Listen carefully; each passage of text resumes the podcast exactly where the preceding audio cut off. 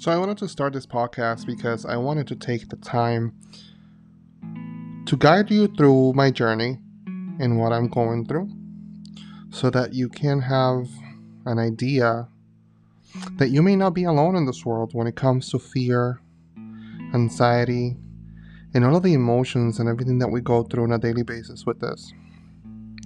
Fear has been in my life very present since I'm a very young guy. And growing up in the circumstances that I did really didn't allow for the expression of fear. But more than that, I didn't know what it was. I didn't know what I was feeling.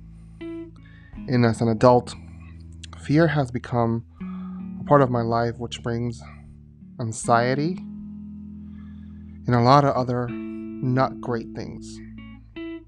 However, I also have taken the time through my spiritual journey and through many other means to understand that this fear